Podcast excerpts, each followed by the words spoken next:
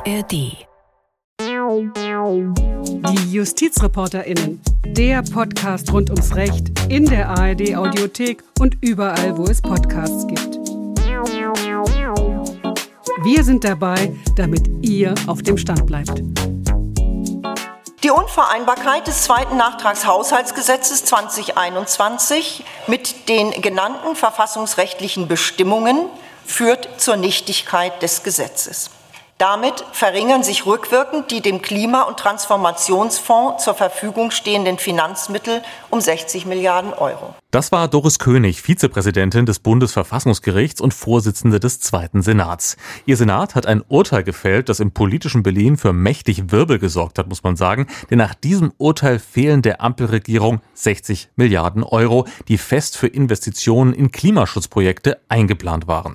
Und damit herzlich willkommen zu unserem Podcast. Mein Name ist Max Bauer und bei mir im Studio ist mein Kollege Klaus Hempel. Hallo Klaus. Hallo Max. Ja, wir wollen uns ausführlich mit diesem spektakulären, wegweisenden Urteil beschäftigen, es genauer erläutern und ein bisschen auseinandernehmen, mit Hilfe von zwei Experten, die ganz tief drin sind in dieser Materie. Zum einen der Staatsrechtler Alexander Thiele, Rechtsprofessor an der Business and Law School Berlin. Er war im Verfahren vor dem Bundesverfassungsgericht Prozessbevollmächtigter der Bundesregierung. Und dann noch mit dem Verfassungsrechtler Hanno Kube, Rechtsprofessor an der Uni Heidelberg. Er hat vor dem Bundesverfassungsgericht die Klägerseite vertreten, nämlich die Unionsfraktion im Bundestag. Zunächst mal zum Urteil. Was hat eigentlich der Zweite Senat entschieden und um was ging es da eigentlich? Es ging um 60 Milliarden Euro. Dieses Geld stammte ursprünglich aus einem Sondervermögen, einem Extratopf an Geld, der dafür gedacht war, die gravierenden Folgen der Corona-Krise besser bewältigen zu können. Und dafür wurde dann eine Ausnahme von der Schuldenbremse gemacht, was in Notlagen auch verfassungsrechtlich zulässig ist. Das ganze Geld aus diesem Topf wurde dann aber nicht gebraucht. Es wurde während der Pandemie nicht komplett ausgegeben. Übrig blieben dann diese 60 Milliarden. Und im vergangenen Jahr hat dann die Ampelkoalition das Geld verschoben in einen Klimafonds, den Klima- und Transformationsfonds. Und dafür hat dann der Bundestag mit den Stimmen der Ampel im vergangenen Jahr einen Nachtragshaushalt verabschiedet und zwar rückwirkend für das Haushaltsjahr 2021. Und dagegen klagte dann die CDU-CSU-Fraktion, weil sie dieses Vorgehen für verfassungswidrig hielt. Sie reichte dann in Karlsruhe eine Normkontrollklage ein. Ja, und diese Normkontrollklage, sie war erfolgreich. Das Bundesverfassungsgericht hat entschieden, dass das Vorgehen der Ampelkoalition gegen das Grundgesetz verstoßen hat. Zum einen habe der Gesetzgeber verschiedene Grundsätze verletzt, die für die Verabschiedung von Bundeshaushalten eben gelten. Und darauf werden wir gleich im Einzelnen auch näher eingehen. Weiterer Kritikpunkt des Verfassungsgerichts, der Gesetzgeber habe das Umschichten dieser 60 Milliarden Euro in den Klimafonds nicht ausreichend begründet. Der Hintergrund ist, von den strengen Schuldenbremsenvorgaben nach Artikel 15 Grundgesetz, da darf man nur in Notlagen und in Krisensituationen eben abweichen. Nur dann ist eine höhere Neuverschuldung erlaubt. Wenn der Gesetzgeber davon Gebrauch macht, dann müsse er seine Vorgaben darlegen, sprich rechtfertigen und erläutern, so das Bundesverfassungsgericht. Die Ampelregierung hatte ihr Haushaltsmanöver damit gerechtfertigt, dass die Investitionen in Klimaschutzprojekte die wirtschaftlichen Folgen abmildern sollen, die die Corona-Pandemie noch verursacht habe. Diese Begründung reichte dem Verfassungsgericht aber nicht aus. Soweit mal grob zur Entscheidung des Verfassungsgerichts und man muss auch dazu sagen, es ist das erste Urteil überhaupt zur relativ neuen Schuldenbremse im Grundgesetz, die in Artikel 115 steht und die im Jahr 2009 eingeführt wurde. Auch das macht das Urteil so bedeutsam. Wir haben es ja bereits gesagt, vom Verfassungsgericht wurde die Klägerseite, also die Unionsfraktion im Bundestag, vertreten durch den Verfassungsrechtler Hanno Kube, Rechtsprofessor an der Uni Heidelberg und ausgewiesener Experte im Bereich Finanzverfassungsrecht. Er ist geschäftsführender Direktor des Instituts für Finanz- und Steuerrecht in Heidelberg. Er war bei der Urteilsverkündung auch mit dabei und wir haben direkt nach der Verkündung mit ihm gesprochen. Unten im Bundesverfassungsgericht saßen wir zusammen im Erdgeschoss. Ja, Herr Professor Kube, Sie haben die Unionsfraktion vertreten. Sie müssen zufrieden sein mit der Entscheidung. Ja, wir sind zufrieden und äh, ich glaube auch, es war ein guter Tag für das Finanzverfassungsrecht in Deutschland, für die Klarstellung finanzverfassungsrechtlicher Maßstäbe. Das Bundesverfassungsgericht hat äh, doch eine ganze Reihe von Dingen gesagt zu verschiedenen wichtigen Aspekten des Finanzverfassungsrechts, der Schuldenbremse und hat damit auch für die Zukunft Klarheit geschaffen. Also es gibt da verschiedene Punkte, die das Bundesverfassungsgericht hier geklärt hat und auch kritisiert hat, muss man sagen, also was das Vorgehen der Ampelkoalition betrifft. Das Bundesverfassungsgericht hat zum Beispiel geurteilt, es muss einen sogenannten Veranlassungszusammenhang geben. Könnten Sie das näher erläutern? Was ist darunter zu verstehen? Ja, richtig. Also es waren verschiedene Dinge, die das Bundesverfassungsgericht ausgeführt hat. Ein wichtiger Punkt äh, war die Klarstellung, dass es eines Veranlassungszusammenhangs bedarf, eines sachlichen Zusammenhangs zwischen der notlagenbedingten Kreditaufnahme und der Finanzierung von Maßnahmen, die dann auch der Notlagenbewältigung dienen. Das Verfassungsgericht hat äh, festgestellt, dass die Tatbestandsvoraussetzungen dieser notlagenbedingten Kreditaufnahme voll justiziabel sind und es hat ganz deutlich vom Gesetzgeber verlangt eine Begründung, eine Darlegung des Zusammenhangs zwischen der Kreditaufnahme und den Maßnahmen, die dann äh, erfolgen sollen. Also es, äh, es muss deutlich gemacht werden, wie die Mittel, die da aufgenommen werden, zur Krisenbewältigung dienen sollen. Und das Gericht hat eben sehr deutlich geurteilt, dass es in diesem Fall ähm, diese Darlegung nicht gegeben hat, dass der Gesetzgeber und in der Sache eben die Regierung äh, nicht verdeutlicht hat, äh, wie die Kreditaufnahme und die äh, Mittel, die dann im Energie- und Klimafonds gelandet sind, dazu dienen sollen, Corona zu bewältigen. Während der Verhandlung war aus dem Bundesfinanzministerium der Haushaltsstaatssekretär Werner Gatzer hier vor Ort und hat auch das Programm sozusagen gerechtfertigt und hat gesagt, das war so seine Begründung, wenn man zusammenfasst, ähm, also diese äh, Kreditermächtigungen für den Klimafonds dienen sozusagen der Bewältigung der Corona-Krise, weil man eben bedenken muss, dass diese Krise wirtschaftliche Negativfolgen gehabt hat. Deshalb äh, seien die Investitionen gerechtfertigt und es sei sinnvoll, eben in Klimaschutzprojekte zu investieren. So viel, was die Bundesregierung dazu gesagt hat. Aber das hat das Gericht nicht gelten lassen.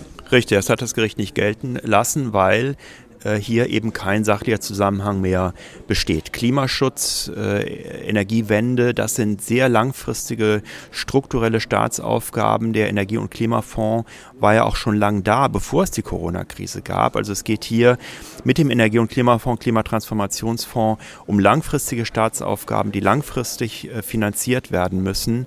Und äh, dazu kann nicht eine kurzfristige notlagenbedingte Kreditaufnahme dienen, äh, die dann ja auch noch äh, Tilgungsfolgen, spezielle Tilgungsfolgen hat. Also es geht hier letztlich um kurzfristige Kassenkredite in einer Situation einer akuten Notlage. Und demgegenüber ist es bei der Klimakrise so, dass wir es da mit einer sehr langfristigen Staatsaufgabe zu tun haben, die solide finanziert werden muss. Zweiter Punkt, das Gericht hat gesagt, man kann in so einer Notsituation auch quasi Gelder, die man braucht, um die zu bewältigen, nicht auf Vorrat machen. Können Sie das nochmal erläutern? Was ist da der Grund? Warum kann man sozusagen nicht Mittel aufnehmen in der Krise und auf Vorrat diese Mittel dann ausgeben? Richtig, das ist also der zweite Punkt, den das Gericht äh, sehr, sehr stark gemacht hat. Äh, Sondervermögen sind ja grundsätzlich zulässig, jedenfalls ausnahmsweise wenn ein sachlicher Grund für die Anlegung eines Sondervermögens besteht. Aber es ist eben etwas Besonderes mit notlagenbedingten Kreditaufnahmen. Und äh, solche Notlagenkreditmittel können nicht und dürfen nicht langfristig in Sondervermögen geparkt werden. Hier hat das Gericht die Jährlichkeit und Jährigkeit sehr, sehr stark gemacht und damit letztlich auch die parlamentarische Demokratie. Das Parlament muss jährlich neu darüber beschließen, welche Notlagenmittel im jeweiligen Haushaltsjahr erforderlich sind und gebraucht werden, um die Notlage zu bekämpfen und wenn eben dem gegenüber Notlagenkreditmittel langfristig in Sondervermögen geparkt werden, dann äh, geht die demokratische Legitimation verloren und dann geht eben auch der Notlagen Connex äh, verloren. Denn wenn also in fünf oder sieben oder zehn Jahren äh, diese Notlagenkreditmittel dann genutzt werden, um Klimaschutz zu finanzieren oder andere Projekte, dann hat das mit der Ausgangssituation der Corona-Pandemie überhaupt nichts mehr zu tun. Jetzt kann man sich ja vorstellen, dass es auch in Zukunft schwere Krisen geben kann. Wir erleben eine sehr krisengeschüttelte Welt. Es kann auch sehr langfristige wirtschaftliche Krisen geben. Besteht da nicht so ein bisschen die Gefahr, dass so ein Urteil jetzt auch die Spielräume der Politik einschränkt? Man könnte ja sagen, Politik muss auch langfristig planen, mal Mittel über mehrere Jahre irgendwie einplanen und zur Verfügung stellen. Wie steht es da jetzt mit den Spielräumen der Politik in langfristigen Krisen, auch bei Wirtschaftskrisen ganz einfach? Muss ja nicht Corona sein. Ja, also das sind verschiedene Aspekte hier, die, die eine Rolle spielen. Natürlich ist es so, dass äh, wenn äh, Krisen zusammenkommen, wenn sich Krisen überlagern, die Tatbestandsvoraussetzungen notlagen Kreditaufnahme in jedem einzelnen Jahr dann, dann zu prüfen sind und wenn ein entsprechender Beschluss befasst, gefasst werden kann, dann kann im jeweiligen Jahr auch Notlagenkreditaufnahme äh, stattfinden. Es ist auch richtig, dass äh, Sondervermögen dazu dienen können, ähm, Aufgaben, die überjährig sind, äh, planerisch dann äh, anzugehen und, und, und äh, zu, zu finanzieren, zu bewältigen. Äh, aber es ist eben was Besonderes mit, äh, mit diesen Notlagen-Kreditaufnahmen, die einem besonderen Jährlichkeitserfordernis äh, unterliegen. Wenn ich noch einen Punkt ergänzen darf, Sie sagten Wirtschaftskrisen. Wir dürfen nicht vergessen, auch das hat das Gericht sehr stark gemacht, dass wir eben nicht nur die Notlagenkreditaufnahme haben als Ausnahme, sondern auch die Konjunkturkomponente. Und die Konjunkturkomponente ist in ihrer Bedeutung nicht zu unterschätzen. Das heißt, wenn die Konjunktur schlecht ist, kann eben auch deshalb äh, Kredit aufgenommen werden. Und das erfordert umso mehr eine Abgrenzung dieser Konjunkturkomponente Wirtschaftskrise im weiteren Sinne von Notlage. Kurze Nachfrage zu diesem Mittelsondervermögen, zu was äh, die Haushaltspolitik manchmal greifen kann. Sehen Sie da Folgen des Urteils für die Zukunft? Wie kann die Politik in Zukunft mit solchen Sondervermögen umgehen? Gibt es da jetzt eben neue Vorgaben? Also es ist immer schon deutlich gewesen und das hat das Gericht auch in der mündlichen Verhandlung im Übrigen in den Vordergrund gerückt, dass Sondervermögen eine Ausnahme sind, dass es ein Problem ist, wenn zu viele Sondervermögen existieren, die dann in einer gewissen Weise budget- und damit parlamentsflüchtig sind. Aber das jetzige Urteil hat keine unmittelbaren Auswirkungen für die Existenz und für die Strukturierung von Sondervermögen, weil es hier in unserem Fall eben speziell um die Notlagenkreditaufnahme ging und äh, darum, dass solche Notlagenkreditmittel nicht längerfristig in Sondervermögen geparkt werden dürfen. Dieses Urteil hat ja unmittelbare Folgen jetzt für das Regierungshandeln. Ähm, wir reden hier über 60 Milliarden Euro, die bereits fest eingeplant, verplant waren für Klimaschutzprojekte. Deshalb die Frage, was bedeutet jetzt dieses Urteil mit Blick auf das viele Geld für die Regierung? Was muss die Regierung jetzt managen und tun?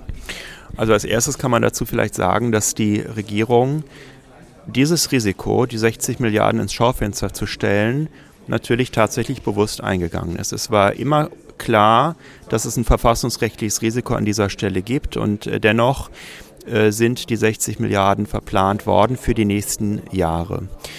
Äh, mit diesem Risiko hat die Regierung jetzt umzugehen und natürlich wird es so sein, dass jetzt über die nächste Zeit nachgedacht werden muss, wie Klimaschutz solide äh, finanziert werden kann. Wir wollen alle Klimaschutz und die Energiewende. Das ist ganz klar. Das ist eine ganz zentrale Staatsaufgabe, aber es ist eben eine, die solide finanziert äh, werden muss. Auch das, im Übrigen, auch das hat das Gericht gesagt, auch das um der künftigen Generation willen. Es gibt eben auch finanzielle Nachhaltigkeit, nicht nur ökologische.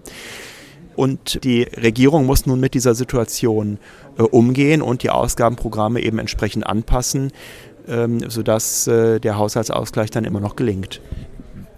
Wenn die Regierung diese Klimaschutzprojekte weiterführen will, muss sie das aus, dem, aus den laufenden Haushalten bestreiten. Und das ist ja nicht ganz unproblematisch, wenn wir wieder an die Schuldenbremse denken, oder?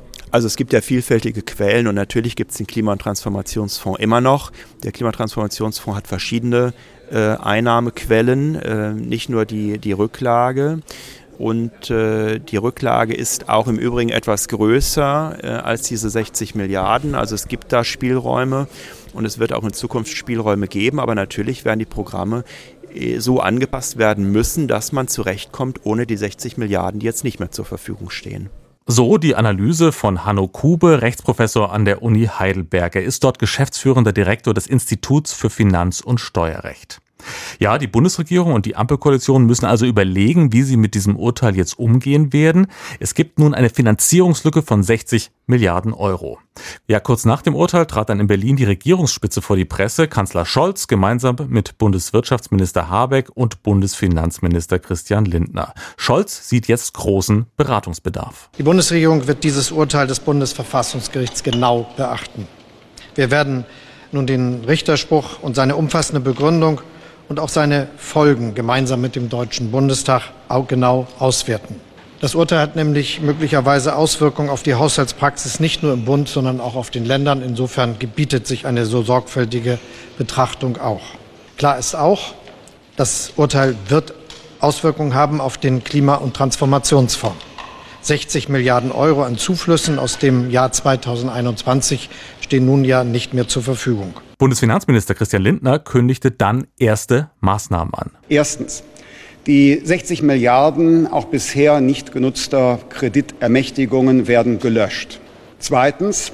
Ich habe heute nach Paragraph 41 der Bundeshaushaltsordnung eine Sperre des Wirtschaftsplans des Klima- und Transformationsfonds vorgenommen. Davon betroffen sind die Verpflichtungsermächtigungen, die für die Jahre 2024 fortfolgende jetzt nicht mehr belegt werden dürfen.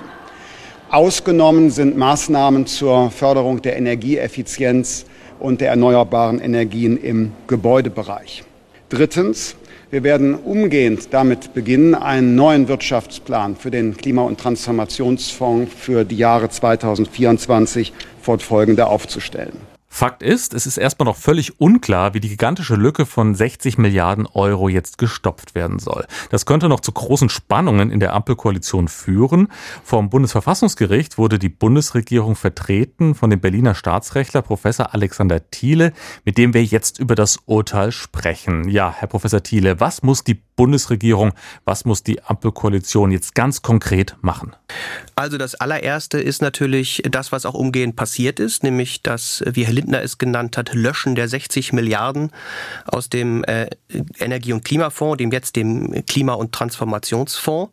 Und das bedeutet eben, dass jetzt erstmal genau geprüft werden muss, äh, welche Mittel dieser Klima- und Transformationsfonds jetzt noch hat, welche Ausgaben in den im nächsten Jahr äh, dafür anstehen, welche Programme schon zugesagt sind und ob die jetzt noch ausreichend gedeckt sind oder ob da möglicherweise entweder tatsächlich Programme reduziert oder gestrichen werden müssen oder ob man Mittel des Kernhaushaltes jetzt vielleicht versuchen muss, in den Klima- und Transformationsfonds zu überführen, wenn man das weiter ähm, betreiben möchte. Das ist das Erste und das ist das Unmittelbarste.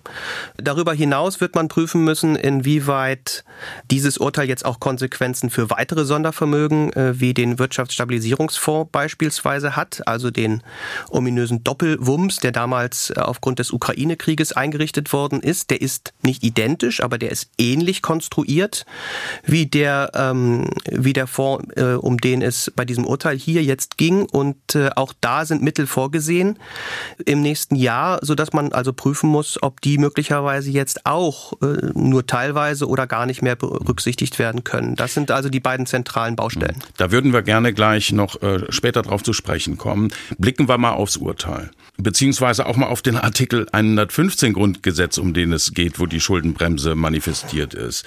Ein Abweichen von der Schuldenbremse, das erfordert ja nach Artikel 115 eine Notlage. Und das Bundesverfassungsgericht hat jetzt entschieden, dass die Frage, ob so eine Notlage vorliegt, zunächst mal der vollen gerichtlichen Überprüfung unterliegt.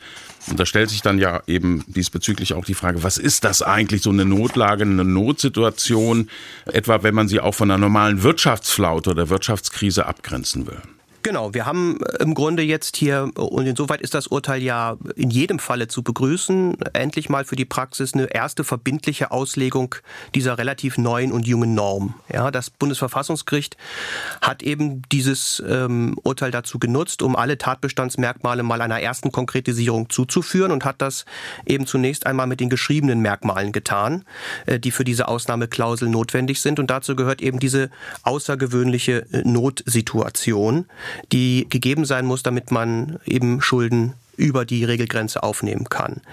Und es hat da äh, festgehalten, dass ähm, darunter insbesondere eben außergewöhnliche Störungen der Wirtschafts- und Finanzlage fallen, also diese klassischen, wie man sie nennt, exogenen Schocks, also nicht vorhersehbare, nicht bereits sich ankündigende größere Störungen der wirtschaftlichen Entwicklung. Äh, Beispiel ist natürlich die Finanzkrise. In dem Zusammenhang wurde die Schuldenbremse damals ja auch eingeführt. Ähm, also etwas, was wirklich massiv plötzlich auftritt und nicht vorhersehbar war.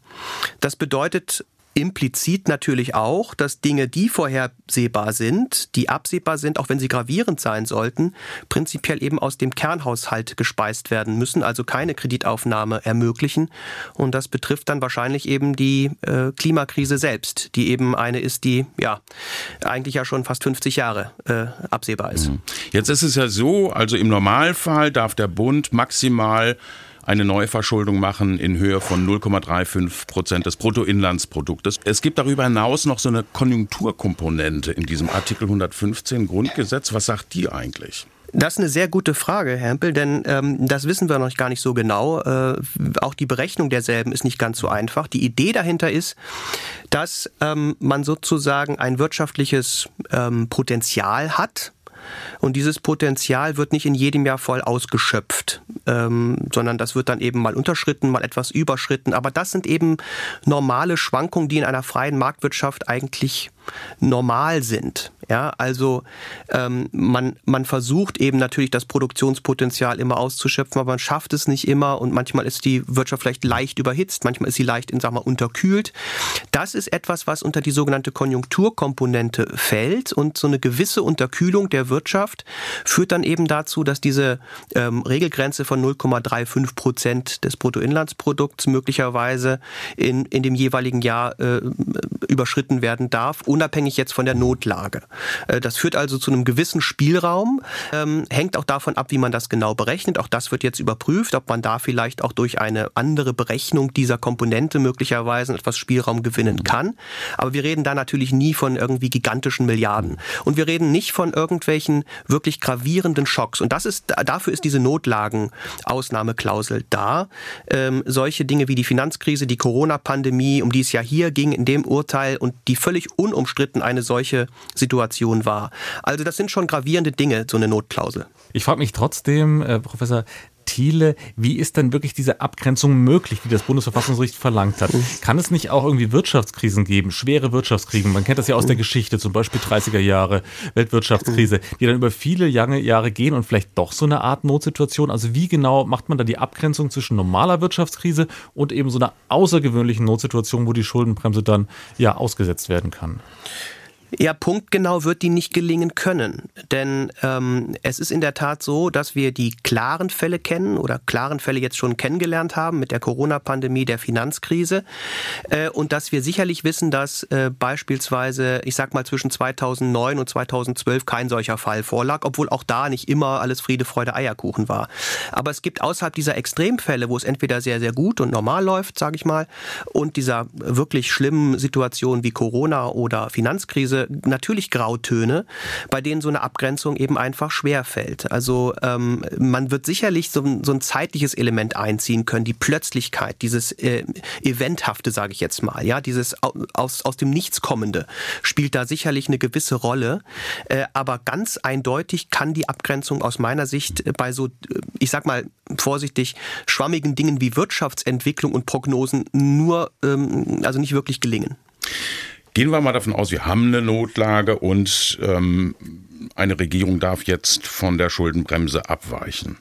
Und jetzt hat das Bundesverfassungsgericht geurteilt, da muss es einen sogenannten Veranlassungszusammenhang geben, und zwar zwischen der Notlage, der Krise einerseits und dem Geld und den Maßnahmen, die für die Überwindung der Krise dann eingesetzt werden.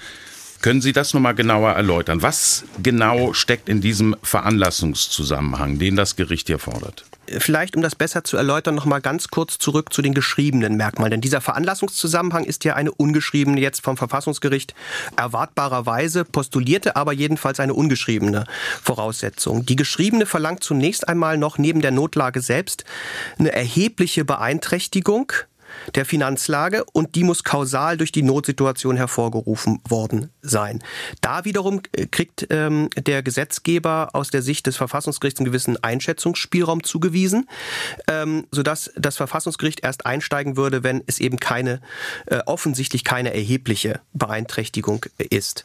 Ähm, das führt aber nach den geschriebenen Merkmalen erstmal dazu, dass der Höhe nach äh, überhaupt keine Begrenzung besteht. Ja, also ein erheblicher Finanzbedarf, eine Notsituation und dann kann so sozusagen nach dem Wortlaut erstmal völlig äh, äh, ohne jede Grenze Geld aufgenommen werden. Und äh, genau da kommt jetzt dieser Veranlassungszusammenhang ins Spiel, der auch in der Literatur im Grunde schon, äh, ich sag mal, entwickelt worden ist, der auch äh, einige Landesverfassungsgerichte schon beschäftigt hat und den auch zum Beispiel die Bundesregierung nie in Abrede gestellt hat, dass also quasi die Höhe der Kreditaufnahme jetzt eben auch durch die Notlage selbst verursacht worden sein muss. Also nicht nur die finanzielle Beeinträchtigung, egal wie hoch sie war, sondern auch die Höhe der Kreditaufnahme muss jetzt auf die Beseitigung der Krisensituation ausgerichtet sein. Also muss dargelegt werden und begründet werden, warum man jetzt den Betrag X braucht und wofür man ihn nutzt und warum er tatsächlich dazu führt, dass die Krise dadurch überwunden wird. Das ist dieser sogenannte sachliche Veranlassungszusammenhang, ähm, der ja hier in dem Urteil auch eine, ich sag mal, große Rolle gespielt hat. Sie haben ja was den Zusammenhang, ich sag mal, zwischen Krise und Maßnahmen und so weiter betrifft, ja auch ausführlich vorgetragen ähm, als Prozessbevollmächtigter der Bundesregierung während der Verhandlung. Die Regierungsseite hat gesagt, also zwischen der Corona-Krise und der Verwendung der Mittel aus diesem Klimafonds, da gäbe es einen Zusammenhang. Wie haben Sie das damals im Einzelnen begründet, würde mich nochmal interessieren. Also das war ja auch einer der Kritikpunkte, der frühzeitig geäußert worden ist an dem Vorgehen der Bundesregierung. Es wurde immer gesagt, naja, äh, die Corona-Mittel äh, und jetzt nutzt man die für die Klimakrise sozusagen. Wo ist da der Zusammenhang? Und ähm, das war aus unserer Sicht immer eine etwas verkürzte Darstellung, denn tatsächlich haben wir uns darauf berufen als Bundesregierung, dass wir gesagt haben, na, die Corona-Pandemie war eben eine Krise, die sich auf die gesamtwirtschaftliche Entwicklung in ganz Deutschland, eigentlich ja sogar weltweit, muss man sagen, massiv negativ ausgewirkt hat. Das heißt, die Krisenfolgen waren nicht regional und lokal irgendwie begrenzt, wie das beispielsweise, ich sage jetzt mal, der Ahrtal-Katastrophe der Fall war. Ja, äh, da war relativ, das war eine schlimme Katastrophe, keine Frage, aber sie war regional begrenzt. Ja, im, im, im restlichen Deutschland hat man davon praktisch nichts gespürt. Die Corona-Pandemie hat aber einen gesamtwirtschaftlichen Einbruch von mehreren Prozentpunkten des BIP herbeigeführt. Und die Argumentation war jetzt von Seiten der Bundesregierung zu sagen, naja, dann müssen wir doch irgendwie jetzt diese Wirtschaft insgesamt auch wieder nach oben kriegen. Das ist doch das, was eigentlich die zentrale Folge ist der Corona-Pandemie. Und das muss auch unser zentrales Ziel sein, die wirtschaftliche Entwicklung wieder nach vorne zu bringen. Und genau äh, da sahen wir dann den Zusammenhang äh, zwischen der Corona-Pandemie und dem äh, Energie- und äh, Klimafonds, äh, jetzt Klimatransformationsfonds äh, zugewiesenen Mittel. Denn wir stellten fest, ähm, das ist jetzt auch nicht wirklich in Abrede gestellt worden durch das Bundesverfassungsgericht, dass wir ungefähr eine Investitionslücke der privaten Investitionen in Höhe von 60 Milliarden Euro hatten durch die Corona-Pandemie, bedingt durch verschiedene Umstände. Man hat eben während der Zeit der Unsicherheit nicht investiert, man konnte sowieso keine Wirtschaft wirklich betreiben, also ungefähr 60 Milliarden. Und das war dann auch genau der Betrag, den wir in den Energie- und Klimafonds gesteckt haben, um dadurch langfristig private Investitionen eben wieder anzuregen, indem wir sagen, wir werden bestimmte Programme, äh, Gebäudeförderung, Energieförderung, Dämmung und solche Dinge finanzieren, unterstützend finanzieren, wenn es die privaten Investitionen Investitionen wieder gibt und wollten dadurch einen langfristigen Anreiz setzen, die Wirtschaft wieder auf das Niveau zu bekommen, wo sie äh, vor der Corona-Pandemie äh, war. Und das war die Verknüpfung zwischen diesen beiden äh, Krisen. Sie haben jetzt gesagt, Investitionslücke von knapp 60 Milliarden Euro. Die haben Sie mhm. eigentlich dargelegt. Das scheint dem Gericht aber irgendwie nicht gereicht zu haben. Äh, doch, das scheint dem, also ich würde schon sagen, dass die diese Investitionslücke jetzt nicht in Frage gestellt haben, aber sie haben äh, im Grunde mehr verlangt im Hinblick darauf, ähm, wie wir jetzt im Einzelnen die ergriffenen Maßnahmen begründen und vor allen Dingen auch, warum wir der Meinung sind, dass sie zum Ziel führen und wieso nicht möglicherweise andere Maßnahmen ergriffen werden konnten. Also insgesamt wurde weniger moniert, dass ähm, praktisch überhaupt kein Zusammenhang besteht, sondern der Zusammenhang wurde durchaus jetzt nicht von vornherein abgelehnt, aber das Gericht hat äh, die Begründung und die Darlegung unsererseits, die Bemühungen, äh, das im Detaillierten darzulegen, nicht als ausreichend angesehen und deswegen ein Darlegungsdefizit postuliert. Das macht das Gericht häufiger im Haushaltsrecht tatsächlich, weil es irgendwie materiellen Fragen nur schwer klären kann, weil die von vielen, vielen Dingen abhängen. Aber um eine gute Prüfung zu machen, verlangt es häufig äh, eben ausführlichere Begründungen und ähm, wir wussten jetzt natürlich nicht, wie umfangreich die sein muss.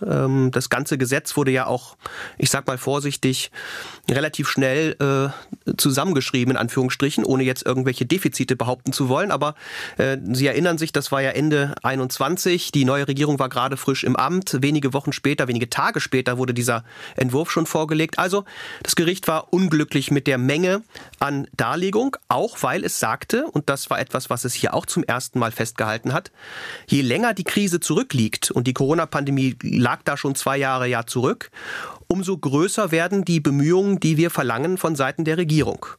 Ähm, das heißt, äh, diese Darlegung, die wir hier hatten, hätten vielleicht 2019, 2020 gereicht, aber 2021, Ende 2021 nicht mehr. Das ist jetzt etwas, was wir wissen und für die Zukunft gut nutzen können.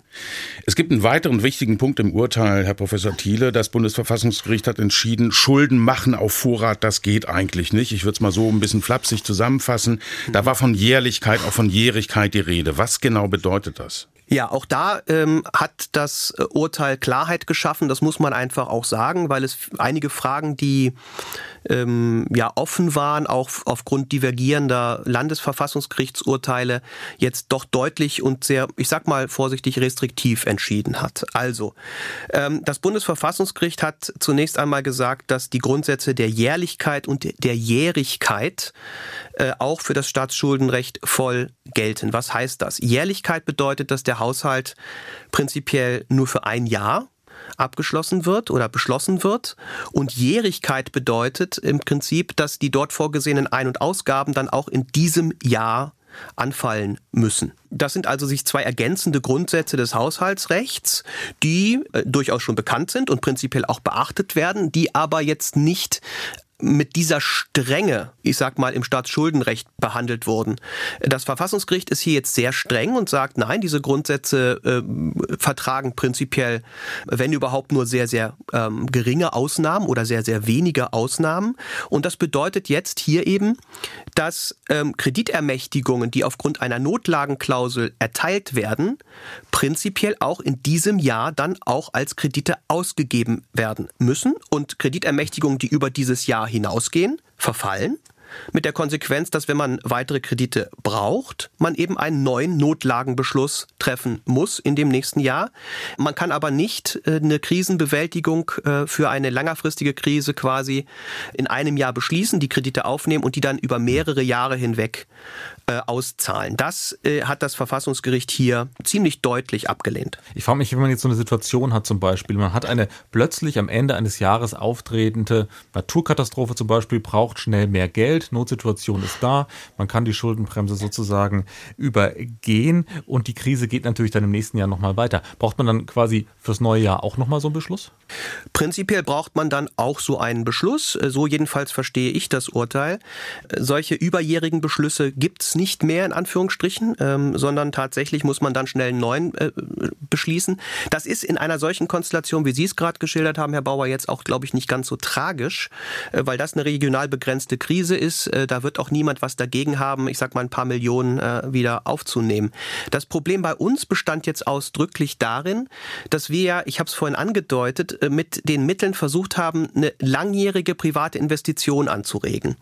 Und die ist eigentlich nur wirklich sinnvoll darstellbar, wenn die betroffenen Unternehmen, auch die privaten, eine gewisse, ich sag mal, finanzielle Sicherheit haben, dass es diese Programme auch in ein, zwei Jahren noch geben wird, weil man eben tatsächlich sonst eine Planung in eine größere Transformationsaufgabe gar nicht einsteigt. Ja, das heißt, der Bundesregierung war in diesem Fall ganz wichtig, äh, mit den 60 Milliarden das Signal zu setzen, die sind sicher, die sind in diesem Fonds, diese Programme laufen und die wird ihnen auch keiner mehr wegnehmen. Ja, äh, und dann können eben Privatinvestitionen angeregt werden, die ja bisweilen zwei, drei Jahre dauern, um überhaupt zu starten.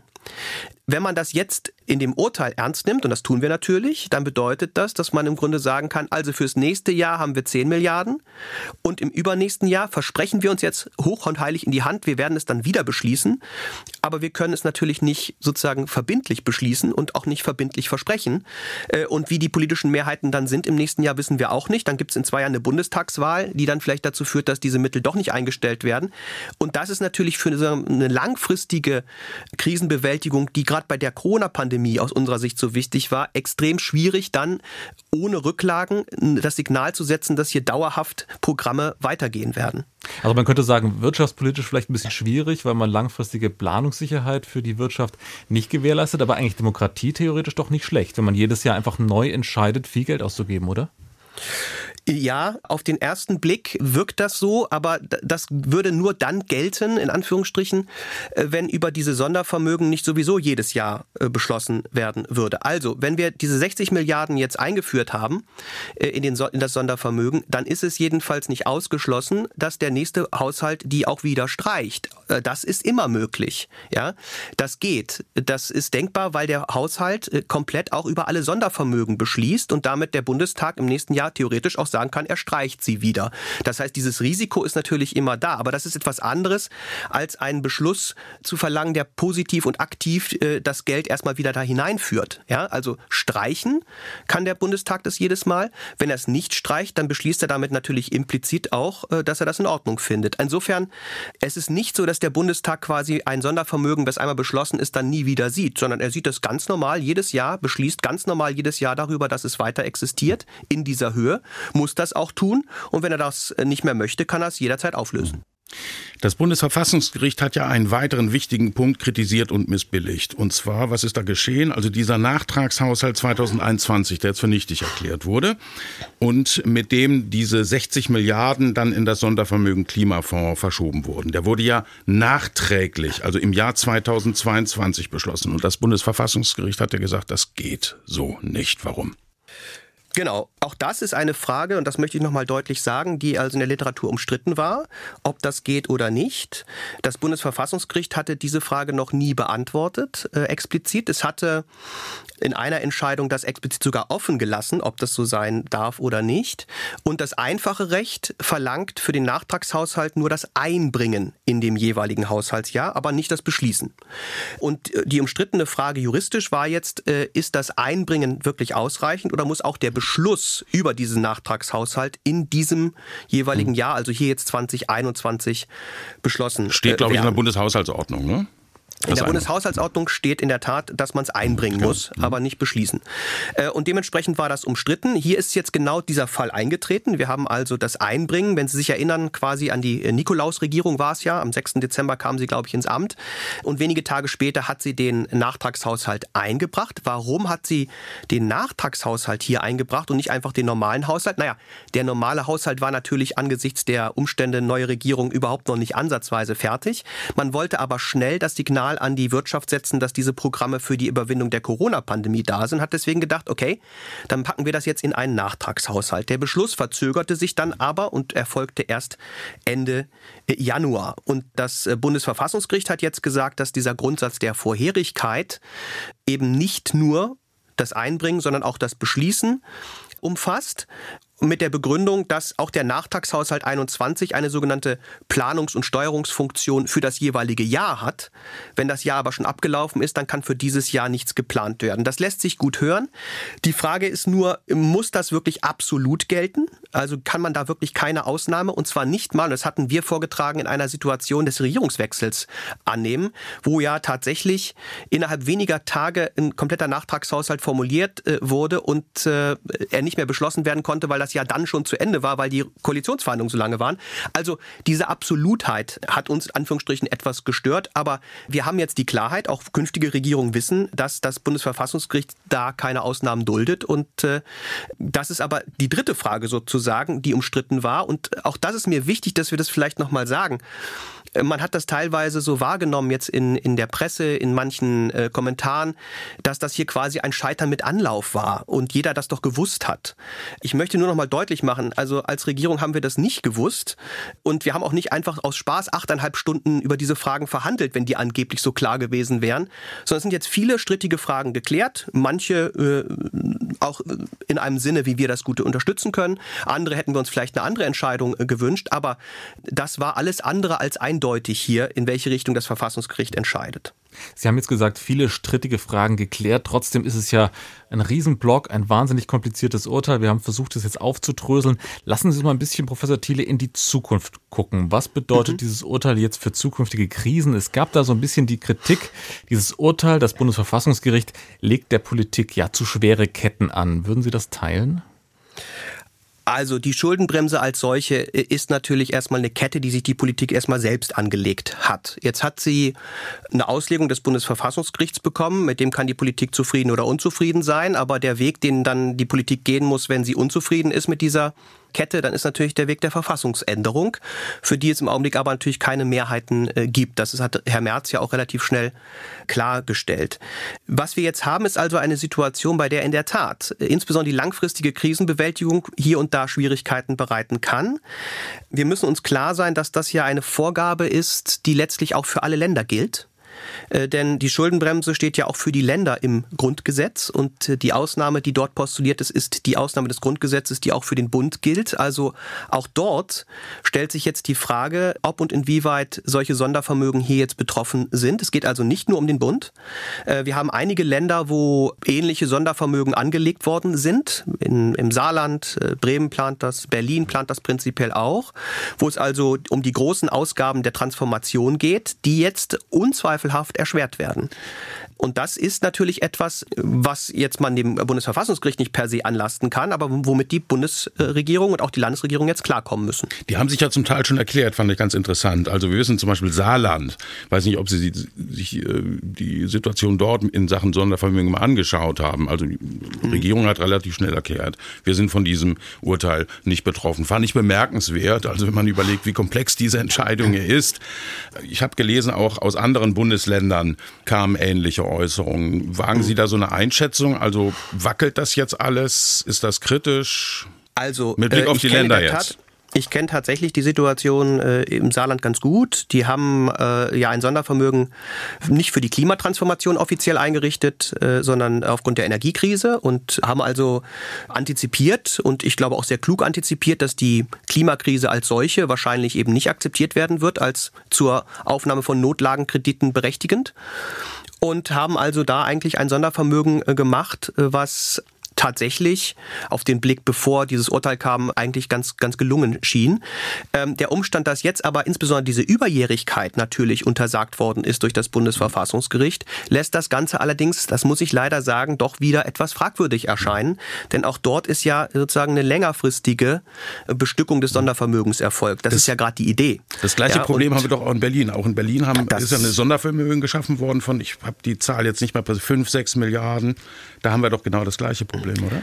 Da haben wir äh, das gleiche Problem. Äh, das ist so, dann diese Überjährigkeit, dieses, diese Möglichkeit, die wir bisher gesehen haben bei dem Sondervermögen über die Notlagenkredite, dass wir die für eine längerfristige Option äh, ziehen und also mehrere Jahre äh, Programme anbieten, die vielleicht für die Transformation ja wirklich wichtig sind. Das kann man jetzt unabhängig davon, wie man zu den einzelnen Urteilen oder zu den einzelnen Punkten steht oder zur Ampel oder zur sonstigen Regierung, kann man, glaube ich, schwer leugnen, dass wir für die Transformation der Wirtschaft jedenfalls darauf angewiesen sind, sind, auch private Investitionen zu fördern und nach vorne zu bringen. Denn alleine werden wir das durch die Regierung nicht stemmen. Und da äh, will die Regierung und da wollen auch die Landesregierung gerne eben langfristige Programme aufsetzen, die eben auch eine gewisse Rechtssicherheit versprechen. Das wird jetzt eben einfach erschwert. Das muss man so sehen. Das kann man gut oder schlecht finden, aber es wird erschwert. Massiv erschwert, ähm, oder? Massiv erschwert, weil in der Tat äh, hinzu kommt natürlich, dass man nicht einfach jedes Jahr so eine Notlage neu beschließen kann. Denn das Verfassungsgericht, wie bei uns, hat ja zum Beispiel die Darlegung auch nicht als ausreichend angesehen. Wir haben nicht jedes Jahr so eine Corona-Krise und die Klimakrise als solche ist keine Krise. Das heißt, äh, auch da hat das Verfassungsgericht ja festgehalten, es wird sehr eng kontrollieren, ob eine solche Krise vorliegt und zu glauben, man könnte jetzt einfach dann einfach jedes Jahr so eine Krise ausrufen, das wird auch nicht funktionieren. Herr Professor und, Thiele, äh, ganz spannender Punkt, den Sie ansprechen, deshalb sorry, wenn ich da nochmal reingehe. Ja. Es gibt ja die Überlegung, also jetzt mit Blick auf die Bundesregierung, Herr Lindner hat jetzt ein Problem, weil er müsste die ganzen mhm. Lücken eigentlich stopfen. So, und jetzt könnte doch, auch wenn wir wissen, Herr Lindner will das eigentlich nicht machen, aber das wird ja als Variante diskutiert. 2024 erkläre ich mhm. wieder eine Notlage, damit ich die Schuldenbremse nicht beachten muss. Wie würden Sie das einschätzen? Wäre das nach diesem Urteil ein verfassungsrechtlich gangbarer Weg? Also Das ist jedenfalls mal das, was erstmal nahe liegt, denn das hat das Verfassungsgericht ja verlangt. Wenn ihr Kredite aufnehmen wollt, dann bitte nur mit einem jährlich passenden Beschluss über das Vorliegen einer solchen Notsituation. Das heißt, die Frage wäre, ob nach den Ausführungen des Bundesverfassungsgerichts wir in diesem Jahr von einer solchen Notsituation ausgehen könnten, also jetzt 2024 da ist das Urteil aus meiner Sicht tatsächlich so ein bisschen widersprüchlich. Einerseits schreibt es ja äh, das Gericht, dass also eine solche Notlage natürlich die Ausnahme sein muss und dass das auch nicht ausgehöhlt werden darf, dass deswegen eine strenge Kontrolle erfolgt und dass auch eine sehr strenge Kontrolle erfolgt, die umso strenger ist, je länger das jeweilige Ereignis auch zurückliegt. Das heißt, äh, wenn wir jetzt eine Notlage beschließen wollten und sie auf die Corona-Pandemie stützen wollten, dann wäre das sicherlich sehr, sehr schwer, weil die Corona-Pandemie nicht da ist. Was wir begründen könnten als Regierung wäre vielleicht zu sagen, die wirtschaftlichen Folgen sind noch nicht äh, wieder, wieder, wieder hergestellt oder die wirtschaftlichen Folgen spüren wir heute noch, sodass wir sagen könnten, das ist eine erhebliche Belastung. Das ja, wird aber dann das aber ist keine sehr, Notlage. sehr schwer. Das ist keine Notlage. Genau, das, genau, das ist ja mein Punkt. Also Mhm. äh, das Verfassungsgericht sagt ja, du kannst ja einfach eine Notlage beschließen. Es steht im Urteil mehrfach drin. Wenn die Notlage noch fortbesteht, dann beschließt doch einfach eine Notlage. Aus dem Satz noch fortbesteht, könnte man eben schließen, die besteht auch dann noch fort, wenn die Folgen noch nicht wirklich behoben sind. Das könnte man sozusagen so verstehen und das wäre im Grunde auch die etwas, ich meine zumindest etwas freundlichere Auslegung zu sagen, beschließ doch jedes Jahr eine Notlage, aber leider äh, hast du ja nicht eine, äh, die jedes Jahr vorliegt, deswegen kannst du es leider auch nicht machen, sondern dass man sagt, die Corona-Pandemie ist zwar drei, vier Jahre her, die Folgen sind noch da, dann würden aber die Darlegungslasten sicherlich gigantisch werden, um das wirklich im Einzelnen zu begründen und man müsste sehr klar formulieren, wie der Veranlassungszusammenhang, über den wir vorhin sprachen, gegeben ist. Das könnte eine Option sein. Die zweite Option wäre zu sagen, wir haben äh, immer noch eine Energie- und Wirtschaftskrise aufgrund des 24. Februar 2022, also des Angriffskriegs durch, durch Putin. Herr Auch das Thiele, ist hängt- etwas, was denkbar wäre. Ja, hängt das damit zusammen, dass das Verfassungsgericht ja auch reingeschrieben hat, die Politik hat da so ein bisschen Spielraum bei den mittelbaren und unmittelbaren Folgen einer Krise, also bei der Einschätzung, ob eben Folgen einer Krise mittelbar, unmittelbar noch damit zusammenhängen. Also ist das diese Möglichkeit, diese Differenzierung zwischen mittelbaren und unmittelbaren Folgen für mehr Spielraum der Politik? Ja, das bezieht sich allerdings erstmal nur auf den Veranlassungszusammenhang natürlich. Vorab müsste man da prüfen, natürlich prüfen, ob eine Krise überhaupt vorliegt. Gibt es eigentlich eine Krise, die also, also eine außergewöhnliche Notsituation und da braucht man aktuell tatsächlich schon so ein bisschen, ich sag mal, Fantasie, um zu begründen, welche jetzt gerade aktuell noch vorliegt. Das könnte die Energiekrise sein, durch Putin hervorgerufen. Das könnte vielleicht, wenn man das so äh, versteht, wie ich es gerade angedeutet habe, ohne zu sagen, ob das jetzt tragend ist oder nicht, äh, die Corona-Pandemie-Folgen noch sein, die eine erhebliche Belastung darstellen. Aber insoweit äh, stellt das Urteil einen äh, so ein bisschen vor, ja, vor Schwierigkeiten, weil es eben einerseits sagt, beschließ doch, wenn du Geld brauchst, in Anführungsstrichen, so eine Notlage. Andererseits aber sagt, so eine Notlage liegt eigentlich praktisch nie vor. Und damit natürlich dazu, dazu beiträgt, dass die Schuldenbremse eben das, was sie machen soll, nämlich Schulden zu bremsen, sehr effektiv durchführt. Aber mit der Konsequenz, dass man unter Umständen in Zeiten der Transformation ähm, bei immer noch vergleichsweise niedrigem Gesamtschuldenstand, das muss man auch mal deutlich sagen, wir sind bei 60 Prozent oder 62 oder sowas, dass man dann sagen muss, das führt eben dazu, dass der Staat vielleicht die Handlungsfähigkeit, die er braucht, gerade jetzt möglicherweise nicht hat. Und es gibt ja auch schon erste Einschätzungen. Der Economist zum Beispiel hat jetzt schon ein erstes Statement abgegeben, also eine, eigentlich eine eher, ich sag mal vorsichtig, ordoliberal-neoliberale Zeitschrift, die im Grunde die Frage aufwirft, wie kann man eigentlich so verrückt sein, sich so einer Regel zu unterwerfen. Ich komme noch mal ganz kurz auf das Thema Sondervermögen zu sprechen. Ich glaube, ich habe ja in Erinnerung, der Bund hat alleine, glaube ich, aktuell 29 Sondervermögen und die Union, die hat ja nach dem Urteil sofort auf den Doppelwumms gezeigt. Das ist also dieser Sonder, dieses Sondervermögen in Höhe von 200 Milliarden Euro, mit der die Energiekrise bewältigt werden soll. Wackelt das jetzt? Naja, ich sag mal so, der Doppelwumms ist ein Sondervermögen befüllt worden mit einem Notlagenkredit aufgrund der Energie- und äh, Wirtschaftskrise durch den Angriffskrieg Putins, beschlossen dementsprechend diese Notlagensituation im Jahr 2022.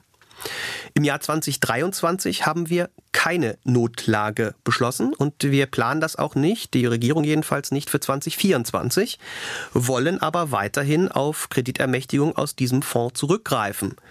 Nach dem, was ich vorhin gesagt habe, ergibt sich das jedenfalls mal Fragezeichen äh, angezeigt sind im Hinblick darauf, ob das eigentlich noch geht. Denn diese Überjährigkeit hatte das Verfassungsgericht ja eigentlich ausgeschlossen und äh, jetzt erstmal nur verbindlich für den Energie- und Klimafonds, ja, aber mhm. äh, die Konstruktion ist ja ähnlich und ähm, die Überjährigkeit besteht eben auch bei diesem WSF. Das wäre ja politisch also, eine Vollkatastrophe, oder? Wenn, wir reden hier ja, über 200 Milliarden Euro. Wir reden, ja, wir reden nicht fürs nächste Jahr jetzt über 200 ja, Milliarden Euro, sondern wir reden, glaube ich, im nächsten Jahr für äh, über, über 30 oder sowas. Aber das sind jetzt auch alles Summen, die natürlich einem irgendwie in den Schwindel treiben, wenn man drüber nachdenkt. 60 Milliarden äh, Energie- und Klimafonds, dann noch 30 Milliarden, die fehlen aus dem aus dem Doppelwumms das ist im Grunde eigentlich nicht zu stemmen. Und ich möchte mal kurz anmerken, das wird auch für künftige Regierungen ganz schönes Problem sein, die finanziellen Mittel äh, zu, zu erlangen. Und auch für die Landesregierung wird es zunehmend dünn, in Zeiten der Transformation hier die notwendigen Mittel zu äh, akquirieren. Also das ist schon ein ganz schönes Ding, dieses Urteil äh, in den politischen Auswirkungen. Muss man da nicht einfach sagen, die Schuldenbremse, so wie sie jetzt im Grundgesetz steht, die ist einfach zu streng? Naja, das ist ja eine Debatte, die wir schon sehr, sehr lange führen. Das Problem der Schuldenbremse war im Grunde, als sie eingeführt wurde, brauchte sie sich nicht zu bewähren. Wir hatten danach quasi ein Jahrzehnt des, der prosperierenden Wirtschaft und äh, des Friede, Freude, Eierkuchens. Jetzt mal abgesehen von natürlich solchen Dingen wie der Flüchtlingskrise, aber jedenfalls finanziell waren wir, äh, waren wir sozusagen so aufgestellt, dass wir eher die schwarze Null oder sogar Plus gemacht haben. Die Bewährungsprobe der Schuldenbremse, so wie sie im Grundgesetz steht, kommt eigentlich erst jetzt. Denn erst jetzt haben wir eine Situation, wo die Politik Politik nach Geld verlangt, äh, es ihr aber von der Schuldenbremse möglicherweise verwehrt wird. Also ob die Schuldenbremse hält und ob sie eigentlich hm, es schafft, die Politik ja zu begrenzen in dem, was, was sie an Geld ausgibt. Das wird sich jetzt zeigen und die Konsequenzen werden jetzt jedenfalls zum ersten Mal wirklich ernsthaft für uns alle spürbar. Und ich habe es erwähnt, man kann sich darüber streiten, ob das Urteil gut oder schlecht ist oder wie die Ampel äh, sich jetzt verhält oder ob man die Ampel mag oder nicht. Aber die Notwendigkeit der Klimatransformation ist schon relativ konsentiert in der Gesellschaft, jedenfalls abstrakt gesehen. Ja? Und wenn jetzt Mittel fehlen, dann geht das im Zweifel natürlich auch zu Lasten der Sozialen sozialen Transformation. Und das führt möglicherweise dann wiederum zu Konsequenzen, die jedenfalls mal nicht äh, unerheblich sind, sagen wir es mal vorsichtig. Ja, da kommen auf die Politik also gewaltige Aufgaben zu. Vielen Dank an Alexander Thiele, Staatsrechtler und Rechtsprofessor an der Business and Law School Berlin. Er war im Verfahren vor dem Bundesverfassungsgericht Prozessbevollmächtigter der Bundesregierung. Und das war unser Podcast heute zum Urteil des Bundesverfassungsgerichts zur Schuldenbremse. Das Gericht hat den Nachtragshaushalt 2021 für verfassungswidrig und für nichtig erklärt. Damit fehlen der Ampelregierung für die nächsten Jahre 60 Milliarden Euro, die für Klimaschutzprojekte gedacht waren. Und noch ist völlig unklar, wie die Regierung dieses Problem lösen will. Ja, und das war er, unser Podcast diese Woche. Schön, dass ihr wieder mit dabei wart bei die JustizreporterInnen. Alle Folgen könnt ihr übrigens nachhören in der ARD Audiothek. Und dort findet ihr viele interessante Podcasts, die die ARD Rundfunkanstalten ja ständig produzieren. Zum Beispiel auch zum Thema künstliche Intelligenz, was ja auch in der Justiz eine große Rolle spielt. Unsere ARD-KollegInnen haben dazu eine eigene Podcast-Reihe gestartet. Heißt ganz einfach der KI-Podcast in der ARD Audiothek zu hören. Hört einfach mal rein. Ja, und euch vielen Dank fürs Zuhören. Ihr könnt uns wie immer schreiben, etwa wenn ihr Kritik oder Anregungen habt. Äh, unsere Mailadresse lautet justizreporterinnen.swr.de. Nochmal die Adresse justizreporterinnen.swr.de. Tschüss und bis bald. Mein Name ist Klaus Hempel. Und meiner Max Bauer.